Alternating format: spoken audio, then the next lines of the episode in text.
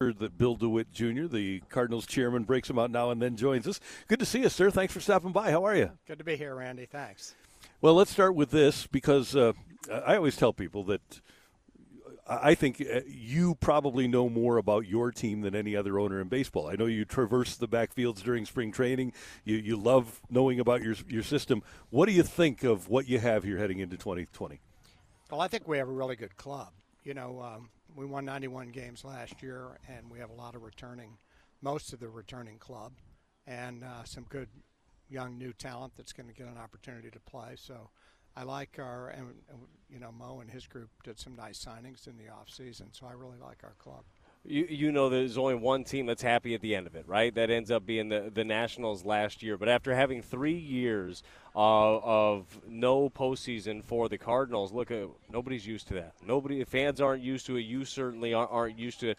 How happy were you to see your club last year take that step again?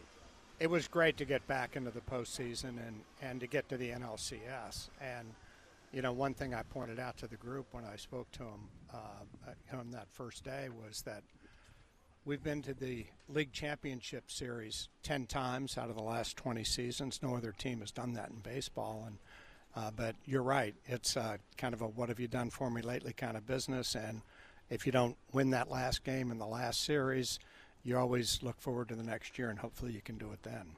Do you feel that way?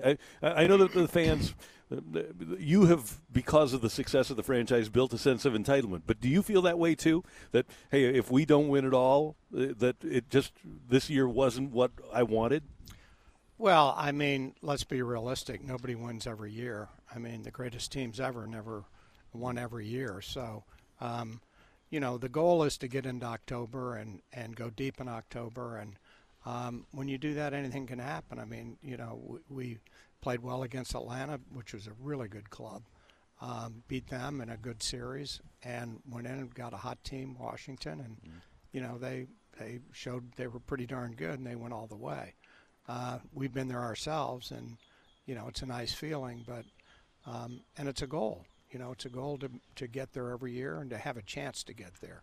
And I think the best thing about what we've had over, you know, pretty much the last 20, 25 years, we've had a chance to get there. We've been good enough to get there. As an organization, as you watch the, the playoffs happen and uh, you know how they played against Atlanta and, and, and Washington, you saw those series. What do you take away from those series when you're making your plan for the following year about about what you want to do or what you want the team to look like? Well, um, you know, it's hard to replicate another team. You've got we've you know you have pretty much uh, great majority of returning players. So uh, the goal is to look at what we have and what we need to get the club to you know uh, where we want to go.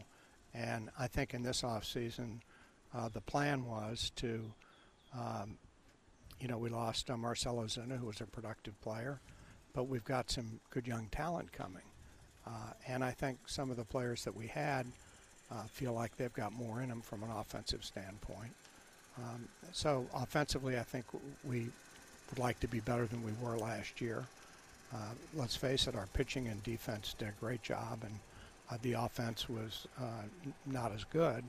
But you know, all in all, 91 wins is 91 wins, and you know, we pick up the offense. I really like our pitching. I think we have uh, pitching depth.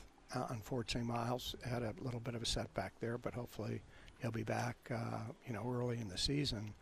Uh, Carlos seems to be in tip-top shape as a starter, and you know how good he was when he was a starter. Um, and KK coming over from uh, Korea is, is going to be a big asset, we think. And you know, some of the young guys are, you know, like Dakota Hudson uh, should be uh, that much more experienced and improved, and uh, we have others too. So I, you know, I feel really good about our club. It's always exciting to be able to look at the future, and you know how the success in this franchise has been. Like it's homegrown talent, and seeing your guys rise to the big league level. And one of those guys, Jack Flaherty. If you just watch Jack, watch how his teammates respond to him. Uh, look how he goes about his business. Jack Flaherty looks like a guy that's been doing this in the big leagues for ten years or, or plus. Uh, it, has got to be nice to see a player not only have the uh, the, the success that he's had at the big league level, but also just grow into a leader as fast as a guy like Jack Flaherty has. It's really impressive. Of course, he was a high school draft, uh, you know, a supplemental first rounder, and uh, from a pretty darn good school there, Harvard Westlake, and uh, they had some nice pitchers on that high school team. I'll say staff. that. Uh, but Jack's, you know, really filled into the role of a top starter, and he's got a great presence about him. And when he takes the ball, you feel like, you know, you got a good shot of winning that game. And I know he's uh, highly motivated, and uh, you know, he's really grown into that role, which is nice to see. And you know, hopefully um, he'll just build on it. Bill DeWitt, the Cardinal chairman, with us in the Fast Lane on 101 ESPN. You literally grew up around the sport. You love the sport. So I want to take your get your take on what's happened, just how, how it has affected you, and how troubled you are by the whole Houston situation. Well, it's uh, unfortunate to say the least, and um, you know, uh, there are ways to uh, try to get an advantage the, the right way in baseball. You work hard, you work on your defense. Um, you know, if you're on, you have a runner on second, you try to pick up a signal or two, or uh, and if a pitcher is tipping, you know, we have uh, tipping uh, experts out there who watch our pitchers to make sure they don't tip. But that's part of the game. You know, you've got to have a clean delivery, or the opposition's going to take advantage of it. But when you use technology and uh, you know phones and uh, you know banging on things, that's just uncalled for, and, and it's unfortunate. It's a stain on the game, and uh, you know they ended up winning the World Series. They had they had a great team. They didn't need to do that, um, and you know it's just uh, it's too bad.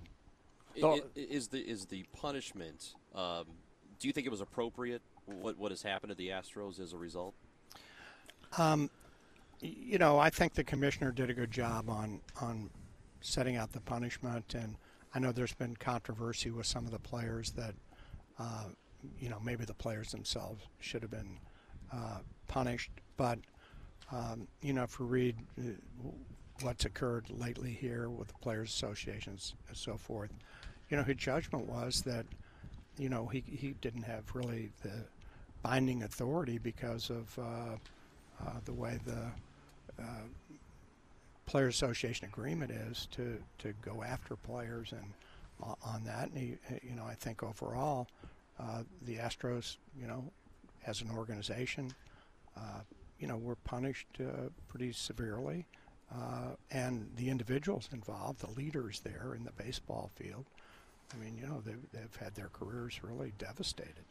Well, at the very least, if there is a positive, it's the fact that this stuff has come to light, and Major League Baseball can, can rectify it uh, and move on it and move forward. And I want to ask you about the moving forward part uh, of Major League Baseball in general. We had Adam Wainwright on, on the show earlier, and I, I, I'm sure, I mean, you know Adam very well. You know, Adam likes to hit a little bit. I mean, he, he enjoys Right, that yeah. aspect of the game. But we were talking to him about potential rule changes, the rule changes that, that are happening currently, uh, the changes that might happen in the future. When, you look at, at the way that the game has changed, rules that, that are being implemented, do you like the direction as far as fr- from a rule standpoint and, and the way the league is heading? Do you like the way it's heading? I do. I think um, you know there's always room for improvement of a game, and we need some fresh rules for a number of reasons. I think improve the offense, get more action in the game. You know, hopefully, uh, you know it's not a game of strikeouts, walks, and home runs. Uh, so any rules we can do to to help that would be good. Uh, shortening the game, I think uh, rules that we can put in place to help that would be good. Uh, this year, you have that three batter minimum, uh, which I think will help help along those lines. Uh, so I'm an advocate for rule changes. Where are you at on the robots umpire? What do you what do you think about that potentially? The, The, way- the oh, computerized computerized strikes- umpire. strikes, Yeah, I'm yeah. an advocate of that. I, I like. Who are we going to yell at though? Like, like who, who are we going to have a, a conversation and be upset about?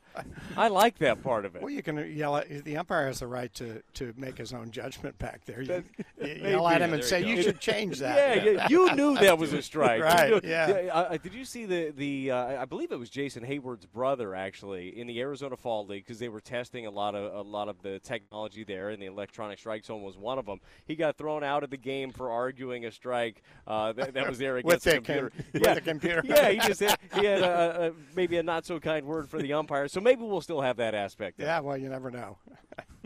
Bill DeWitt with us on 101 ESPN. I, I know in speaking to you and speaking to Mo and Girsch, this is a big picture organization. You've always taken a, a global view. But here we are in the media, we're fans, we're reactionary. So people say, well, the Cardinals need a hitter. Why don't the Cardinals just go spend a bunch of money to get that hitter this year? Can you explain philosophically why that doesn't happen with this particular organization? Well, I, I think, uh, you know, I've said it a number of times, and, and I used to uh, semi kid Tony about it that, um, you, you, know, you're worried about tonight's ball game, and I am too. I mean, we all sweat it out. You know, it's nerve wracking. But I also look three to five years out. And if you start giving up a lot of talent to get something that you think's a quick fix, or even a fix that might last a couple of years, you know you're going to get burned down the road. And you know we've been fortunate; we've been competitive almost every year, and you'll give up that opportunity of competitiveness if you go all in in one year. So, uh, you know, we've avoided that, and I think it's worked out pretty well. So, uh, you know, you look at the backfields here today, and or in spring training, and there's there's some good young talent there. We have traded young talent though uh, to get to fill holes, uh, and you can do it to a degree. But if you overdo it, you're going to be left with a pretty poor system, and in a year or two, you're going to regret it. Would you expect that you'll see Carlson this year, 2020, uh, in St. Louis? I would hope so. Um, you know, he's a rising talent. He's very young. Uh, he rose through the system quickly. He's got, you know, everything you would like to see. He's a good outfielder. He's a good base runner. Uh, he, you know, he's a good hitter. He's a switch hitter.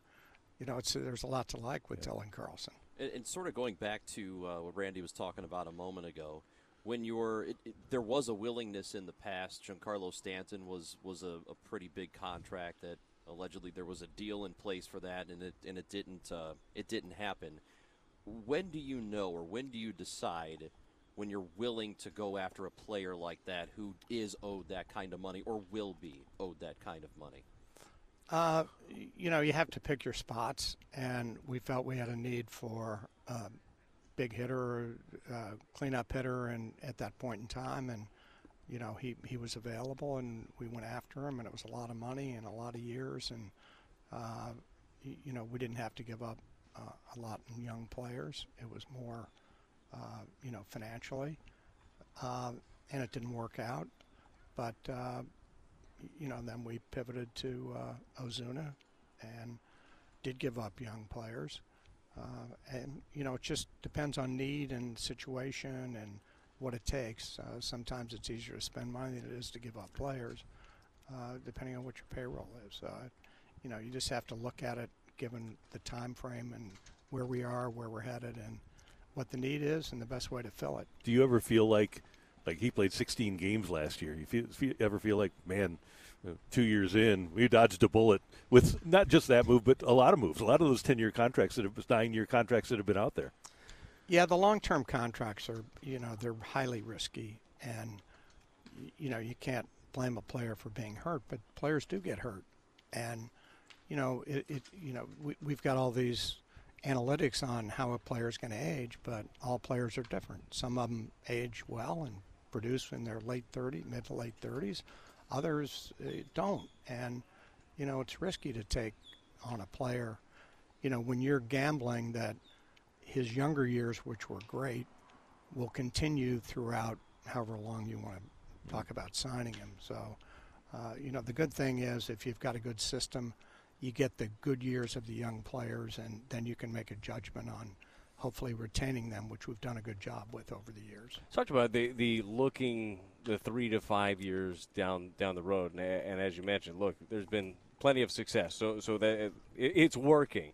But I wonder, going back to the idea of uh, the competitor that you are, you talk about sweating out the games. Is it hard sometimes to be patient like that? Is it hard to look? You can look at it, maybe an easy fix, like ah, I, I, I could go do that. Like, is it, is it difficult? Do you fight with yourself sometimes about these things? It is. I mean, you know, there, there are names thrown out there that might be available that are, you know, good players, and you know, is this something that would work for us? And uh, you know, you you do have the competitive juices. You know, gee, maybe if we got this guy or that guy, it would take us over the top. But you know, I think you have to resist making snap judgments and just go with the plan that that's been tried and true. And uh, but we've taken risk. I mean, uh, you know, over the years we've taken a lot of risk. We have signed free agents. we've traded for players that are don't have that much left on their contract, gambling that we could re-sign them, and by and large that played out. So. Um, that game's a little bit over, uh, I think, uh, but not totally. So depends on the player and the situation and, and our needs. Well, we appreciate you stopping by. By the way, the facility here is wonderful. We're so happy that uh, we're down here at spring training, and uh, we're excited about going out and watching the kids too. Gorman and you traded for Liberatore and, and Carlson. You, you got some 20, 21 year old kids that are going to be fun.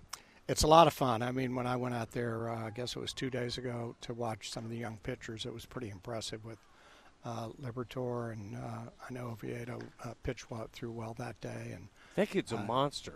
yeah, he's a, I mean, It's a big boy. Johan Oviedo. Keep your eyes peeled for him.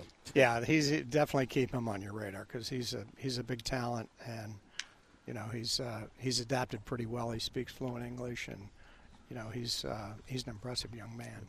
Bill DeWitt, thanks for stopping by. We appreciate it. Thanks, Randy, Brad, guys. Thank you very Thank you. much. Yeah. Thank you. That is See